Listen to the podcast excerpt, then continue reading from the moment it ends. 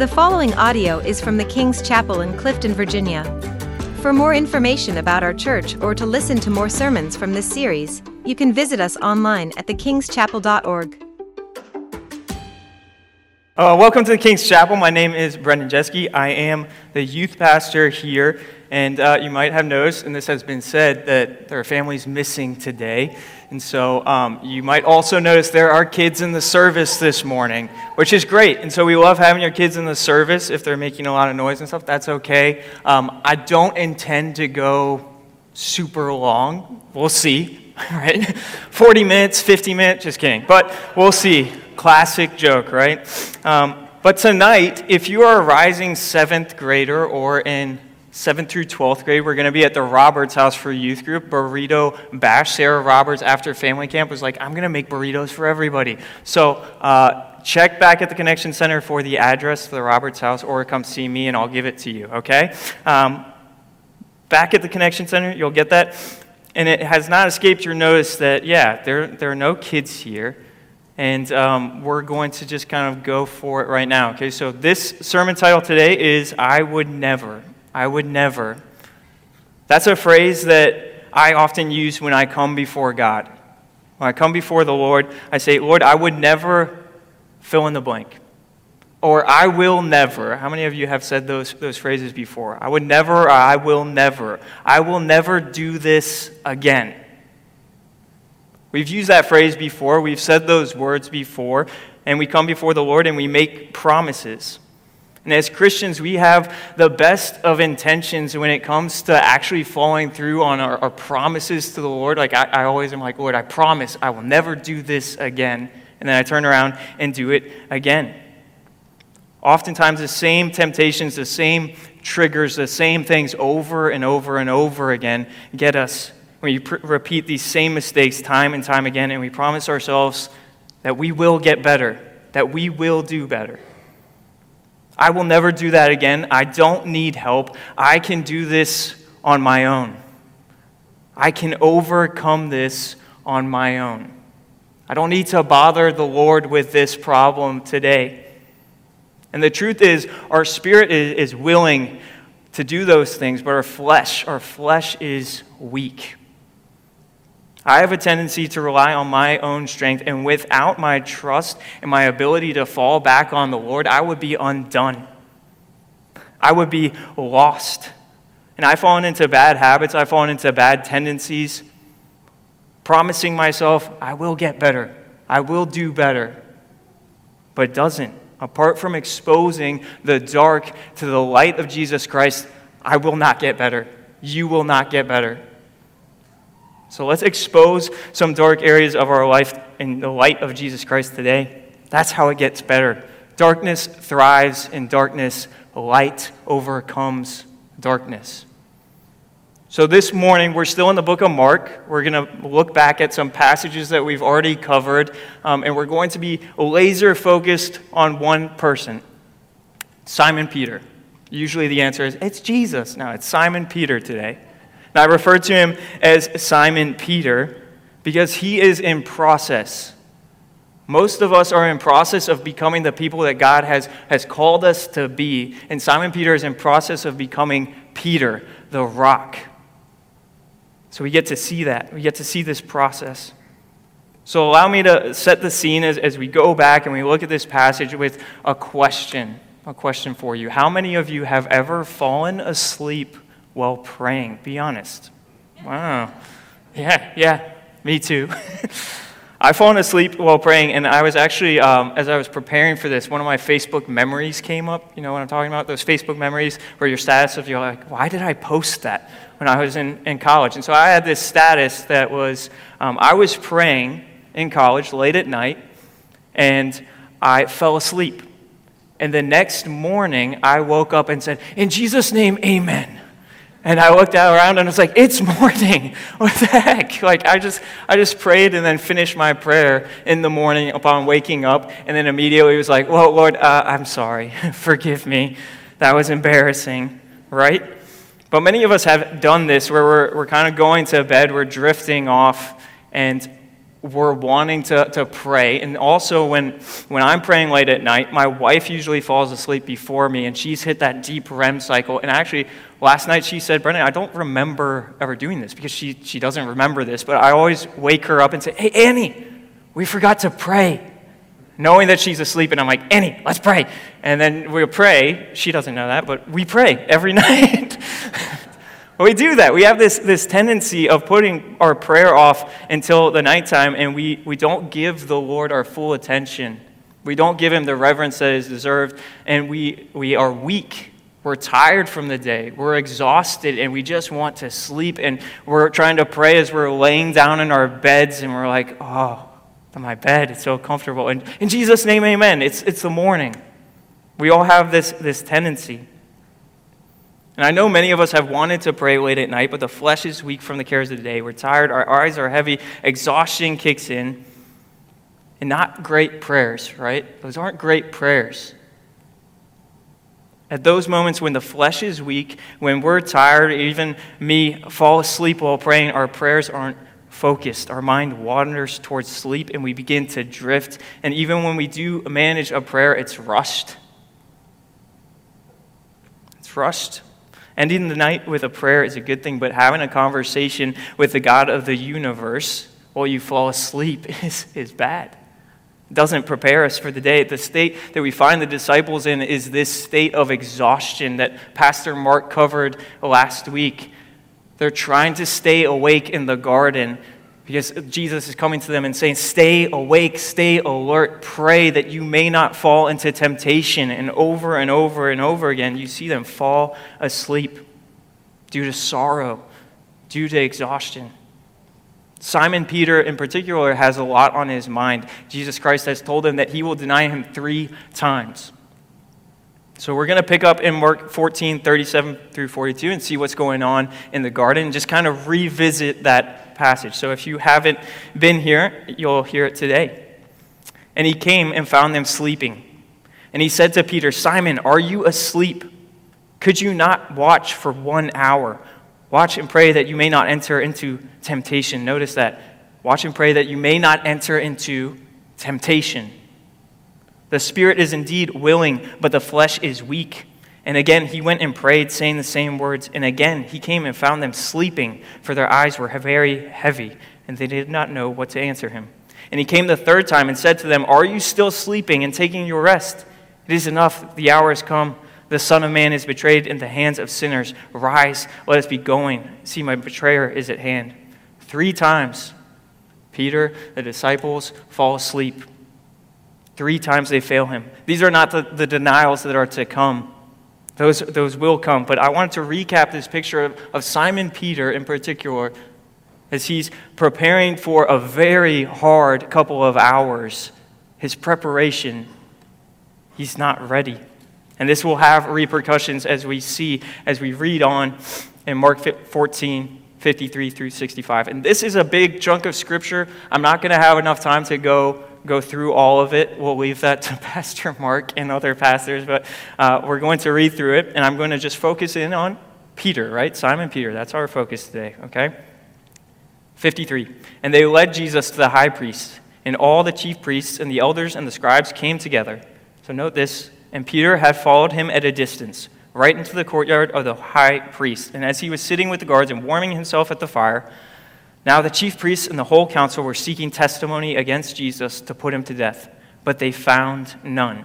For many bore false witness against him, but their tis- testimony did not agree, and some stood up and bore false witness against him, saying, 'We heard him say, I will destroy this temple that is made with hands, and in three days I will build another, not made with hands.'" And so they're coming at Jesus, and they're bringing false accusation after false accusation, and this is a sham trial, and we know this. We know this is a sham trial, and this is a very interesting point in Scripture when he says, "Are you the Christ, the Son of the Blessed?" Verse sixty-two, and Jesus said, "I am, and you will see the Son of Man seated at the right hand of power and coming with clouds of heaven." And the high priest, he tore his garments and said, "What further witnesses do we need? You have heard his blasphemy. What is your decision?" And they all condemned him as deserving death. And some began to spit on him, to cover his face, and strike him, saying to him, "Prophesy." And the guards received him with blow, blows. Jesus is in the middle of this, this sham trial, and he declares himself the Son of God. And recently, I've, I've been seeing these videos that come across my Facebook and, and other things that are like, Jesus never said he was the Son of God. Well, direct them to verse sixty-two and ask them to explain verse sixty-two. It says, I am, I am, in response to the question, are you the Christ, the Son of the Blessed? And Jesus said, I am, and you will see the Son of Man seated at the right hand of power and coming on the clouds with heaven. And I don't have the time to go into that. There's a lot there. But we're going to zoom back out and then refocus on the courtyard with Simon Peter. Okay, so Simon Peter has been falling at a distance. He's just chopped someone's ear off a little bit ago, right? There's been chaos in the garden. Disciples have scattered, and we always think Jesus, Jesus was all by himself. Jesus was all alone, but there are two disciples actually that follow Jesus. It's Peter and, and who is believed to be John. John. Have followed at a distance, and they're keeping keeping their their uh, they're undercover, and they're they're following him. And his two closest friends, they summon their courage. Peter's words echoed in his head as he's going forward to see Jesus. Mark fourteen twenty-nine says this. Peter said to him, "Even though they all fall away, I will not." And Jesus said to him, "Truly, I tell you this very night, before the rooster crows twice, you will deny me three times." But he said, "If I must die with you, I will not deny you." And they all said the same. When Peter makes this statement, I believe that he is one hundred percent telling the truth. one hundred percent. He, he's telling the truth. He believes in what he is saying, that he will not deny his, his friend, his Savior. He believes that in his heart. This isn't pride. This is belief. Even though they all fall away, I will not, I would never, or I will never betray you. Those, those phrases that I mentioned at the beginning, I would never do that. I will never do that. Simon Peter, at the arrest of, of Jesus, is true to his word. He's true to his word. He follows behind Jesus. He's, he's trying to get word of what is going on. He's trying to be there for his friend. Simon Peter is courageous. He is brave in this moment. He's desperately trying to figure out what to do to help his friend. So they're they're blending in. They're trying to figure out what's going on. John has connections in the court, and so he's trying to see if they can gain access to what is going on to the trial. And so this leaves Peter by himself, and it's a cold night. And so we know that Simon Peter is drawn to the fire. He's drawn to the warmth of the fire. And if you know anything about fires, people gather around them, right? It's not somewhere where you can hide. And there are three things that as we see in Peter, as we progress through the story, I want you to observe. Three observations of Peter. Number one, preparation. Preparation. Jesus, not once, not twice, but three times, came and found Simon Peter sleeping. Sleeping. His spirit was willing, but his flesh was weak. Do you think the fact that Simon Peter wasn't drawing close to God, wasn't relying on God, did that have an impact on what was to come? Absolutely. Absolutely. He was not prepared for this night. The, the powers of darkness were gathering. They were coming in, and he sleeps. Satan himself demanded to have him. There's, there's a passage in Luke. Luke twenty-two, thirty-one through thirty-three, where Jesus tells him, "Simon, Simon, behold, Satan demanded to have you, that he might sift you like wheat." Satan demanded to have Peter, to break him apart, to tear him apart, utterly break him down. But in verse thirty-two, Jesus says this, "But I, I have prayed for you. I have prayed for you, that your faith may not fail. And when you have turned again, strengthen your brothers." Peter said to him, "Lord, I am ready to go with you both to prison and to death." So his preparation is lacking. What saves Peter isn't his own strength. It's not his lack of preparation. It's Jesus interceding for him, praying for him. And do you have friends? Do you have people in your life that are praying for you? Do you have friends that pray for you? Do you have friends that know your struggles, that know what you're going through, that will intercede for you? When your flesh is weak, do you have those friends? You can't do this life alone. Peter trusts not in the strength of God, but in his own strength, and it fails him. Are you in prayer? Do you have that, that quiet place that you can go to to pray with the Lord, to be with the Lord? Where you're not laying on, on your bed, falling asleep late at night. That doesn't seem like a very good place to spend time with the Lord. And I'm guilty of this. I, I do this. I did this last night, actually. I was falling asleep and was like, Eddie, we need to pray in preparation for this. Do you have a place where you can connect with God? Prayer is our way of being in fellowship with our Lord, of talking with our Lord, and He desperately wants to hear from you. He desperately wants to build you up, to strengthen you, to encourage you, to equip you. Prayer is your weapon, and if you struggle with consistent prayer, change your habits. Change your schedule. My life is harder when I don't rely on the Lord. When I trust in my own strength, when I try to do it on my own, when I'm like Peter, when I'm falling asleep and I'm like, I don't need this. I can do this. Proverbs three, five through six says this, trust in the Lord with all your heart and lean not on your own understanding. In all your ways acknowledge Him and He will make your, your path straight. Simon Peter needs to go through this trial, needs to go through these denials to strengthen him, to equip him, to encourage him, to, to be the person that Jesus has called him to be, to become Peter. Maybe you're going through something right now. Maybe you're in, in process that would be easier if you were in prayer. Did you ever think about that? That your life could be a little better, a little easier if you were in prayer? Maybe you're going through something right now that you need to strength, you need the strength and the trust in the Lord that only comes from being with Him. Preparation, lack of prayer, falling asleep, tired, worn out, not a good combination when we observe Him, when we observe Peter. This is where we find Peter as he draws near to a fire. It's cold. He's trying to blend in. No one will notice. So one, preparation. Two, proximity. Proximity. So let's continue in Mark fourteen, sixty-six through seventy-two. And as Peter was below in the courtyard, one of the servant girls of the high priest came, and seeing Peter warming himself, she looked at him and said, "You also were with the Nazarene, Jesus." But he denied it, saying, "I neither know nor understand what you mean." And he went out into the gateway, and the rooster crowed. That's the first denial.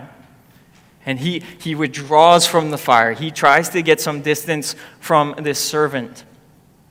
But it doesn't work, right? That's the first denial. And the servant girl saw him and began again to say to the bystanders, "This man is one of them." But again, he denied it. Second denial. And after a little while, the bystanders again said to Peter, "Certainly you are one of them, for you are a Galilean." But he began to invoke a curse on himself and to swear, "I do not know this man of whom you speak." And immediately the rooster crowed a second time. Third denial. And Peter remembered how Jesus had said to him, "Before the rooster crows twice, you will deny me three times." And he broke down and wept. Friends, do you know that those in Christ are, are not meant to blend in? You're not meant to blend in. Simon Peter, he stands out. He has been with Jesus, and it is clear. It's clear that he knows Jesus from the way he looks, to the way he talks, to the way he acts. Do people know that you belong to Jesus? Do you change the way you act, the way you behave, to fit in, to blend in with the crowd, to go unnoticed? Peter goes to the extreme of, of cursing and swearing and using profane words. Because he knows, he knows a disciple of Jesus would never say those words. A disciple of Jesus would never act in that way. And so he's trying to blend in and fit in with the people around him. Wherever you are, are you being a light or are you adopting the world's culture? Do they know to whom you belong? At work, at your practices, at your family events, at your schools, wherever you may be, is there something different about you? Does the world know that you belong to Christ, or do you, do you, do you keep Jesus in a nice little box that you only pull out on Sundays? Let Jesus' light shine. Let His light shine. Let the world know that you belong to Christ. Romans one sixteen says this, "For I am not ashamed of the gospel, for it is the power of God for salvation to who everyone who believes, to the Jew first and also to the Greek." Peter was brave. In his bravery turns to pride. He hears what Jesus has to say, and he doesn't listen. As he loses this proximity to Jesus, we, we notice some things. He acts different. He acts different. Who do you spend your time with? You become like the people you spend the most amount of time with. Do you spend time in the Word? Do you spend time in prayer? If you do, you will become more and more like Jesus. Do you spend time in a community of believers? If you spend time apart from Jesus, you're going to become less and less like him. And for the Christian, we are in a process of sanctification, a process of becoming more and more like Christ, who Christ has called us to be. Are you in proximity to other believers? Are you in proximity to Christ? Do not be ashamed of the gospel. The good news of Jesus Christ, be the ambassadors that he needs, because this world, this world needs ambassadors of Christ. They need a light in this world.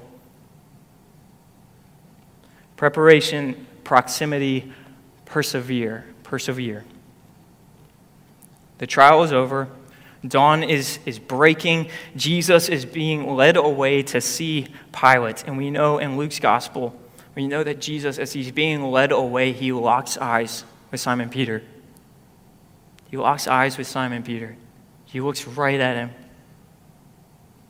Having known what Peter was going to do, what he did do, that Peter had just denied him three times. You can imagine Simon Peter as he's locking eyes with Jesus Christ, as he has the, the bruises from the beatings that he's just received from the guards, as he's been led away, what that does to him. But what do you see in Jesus? You can see it's not condemnation in the way that he looks at Peter. It's not condemnation, it's love. It's an overwhelming love. And Simon Peter, his pride is, is replaced with shame and guilt. And fear is replaced with sorrow. He knows he is unworthy of such love, such grace, such forgiveness. Like Judas, he breaks down and he weeps bitterly. But unlike Judas, Simon Peter perseveres. He keeps going. He uses this experience to grow, knowing that no matter what he does, Jesus still loves him. Simon Peter is in process. Aren't most of us? Most of us are in process. He's becoming the rock. He's becoming the, the found, one of the foundations of the, the church, a small part of it, but a big part. This will greatly influence the man he is to become. And at this point, I want to, to fast forward our story kind of to the end. Spoiler alert, uh, Jesus rises again. So uh, Jesus has been seen a lot. He's been seen after his resurrection. He's been seen in the uh, um, upstairs room. He's been seen by disciples. And this is a, an interesting story in the book of John that I want to, to read, because it has just such parallels to to the way Simon Peter was originally called. It's an amazing story where Jesus goes and he's sitting on the shore, and Simon Peter is out fishing, doing what he was doing in the beginning when, when Jesus first called him. He's out fishing. Jesus is on the shore, and Peter recognizes Jesus. He recognizes him on the shore, and he doesn't wait till the boat gets into shore. He jumps into the water and begins to swim towards Jesus. He is desperate to be with Jesus. It's an amazing picture. And they have breakfast together. So that's where we pick up, okay? John twenty-one, fifteen through nineteen. And there's a, there's a pattern in this passage that I want you to catch, and you'll be like, oh, I got it right away, okay? When they had finished breakfast, Jesus said to Simon Peter, "Simon, son of John, do you love me more than these?" He said to him, "Yes, Lord, you know that I love you." He said to him, "Feed my lambs." He said to him a second time, "Simon, son of John, do you love me?" He said to him, "Yes, Lord, you know that I love you." He said to him, "Tend my sheep." He said to him a third time, "Simon, son of John, do you love me?" Peter was grieved because he said to him the third time, "Do you love me?" And he said to him, "Lord, you know everything. You know that I love you." Jesus said to him, "Feed my sheep. Truly, truly, I say to you, when you were young and used to dress yourself and walk wherever you wanted, but when you are old, you will stretch out your hands, and another will dress you and carry you where you do not want to go." This he said to show of what kind of death he was to glorify God. And after saying this, he said to him, "Follow me. Follow me." This morning we can learn a lot from Peter. Peter is, is us. He is me, he's you, he's all of us. Jesus is meeting Peter in this place to allow him to reset, to repent, and to receive. Jesus is meeting you here this morning for the very same reason, for the very same purpose. You're not here by accident. So number one, the three things that we're going to take away from my sermon this morning. Number one, reset. Reset. Jesus' message is, is always one of repentance. Turn from what you're doing and follow me. Simon Peter, reset. Let's start over. Let's, let's rewind this chapter. I know that you love me. I know that you care about me. And I know that you feel shame, that you feel guilt, that you let me down. Let's rewind. Let's reset. Let's start over. Number two, repent. Jesus makes all things new. Makes all things new. He erases Peter's denials, and Jesus gives Peter the opportunity to repent. Do you love me? Do you love me? Jesus knows that he loves him with all his heart, soul, and mind. Simon Peter has repented, and at this moment he is, he is forgiven. He's given a new purpose. You, we have messed up. We have pride, we forget who we represent, we say, I will never do this again, and then we do it. We're broken, we're prone to wander from our Savior, and he calls us to repentance, and he calls us to grace. This is a free gift. It is a lie to believe that you are not worthy of forgiveness, of God's grace. You are. Reset. Reset your life today. Choose to follow Christ. Step into the calling that he has placed on your life. Stand out. Don't blend in. Number three, receive. Jesus paid it all. As we'll see in the, the coming weeks, Jesus paid it all. He gave everything for you. All to him I owe. After saying all these things, Jesus says, follow me. Follow me. Be close to me. Walk with me. I want to extend to you grace. I want to extend to you forgiveness. Do you love me more than these? Do you love me? Do you love me? Reset, repent, receive. The band could come on up. I'm going to close in some prayer, and then we're going to worship and respond to what the Lord has said today. Let us pray. Dear God, thank you for today. Thank you for your word, Lord. Thank you for Simon Peter, that he became Peter, that he became the rock, Lord. Lord, I pray for any of those here that have, have failed, that have let you down, that they feel this guilt, that they feel shame, Lord, that they will just be forgiven, Lord, that they will ask for forgiveness, Lord. Help us all today to have a reset. Reset our lives, Lord. Help us to repent. Help us to, to deny those things that are dragging us down, those things that aren't good for us, Lord. Help us to change our habits, the way that we come before you, Lord. Help us to reset, repent, and receive, Lord. Help us to receive your goodness, your grace, Lord. Thank you for your Son. Thank you for him dying on the cross for our sins, something that we did not deserve, and yet, and yet you gave your life freely, Lord. Thank you for that. Lord, I pray that today will just be a, a, a call to change, Lord. Lord, you know our hearts. You know what we need. I pray that you will convict our hearts to change, to not be the same. Help us to step into the calling that you have placed on us, Lord. Help us to receive your word today. Help us to change our lives today, Lord. In Jesus' name, amen.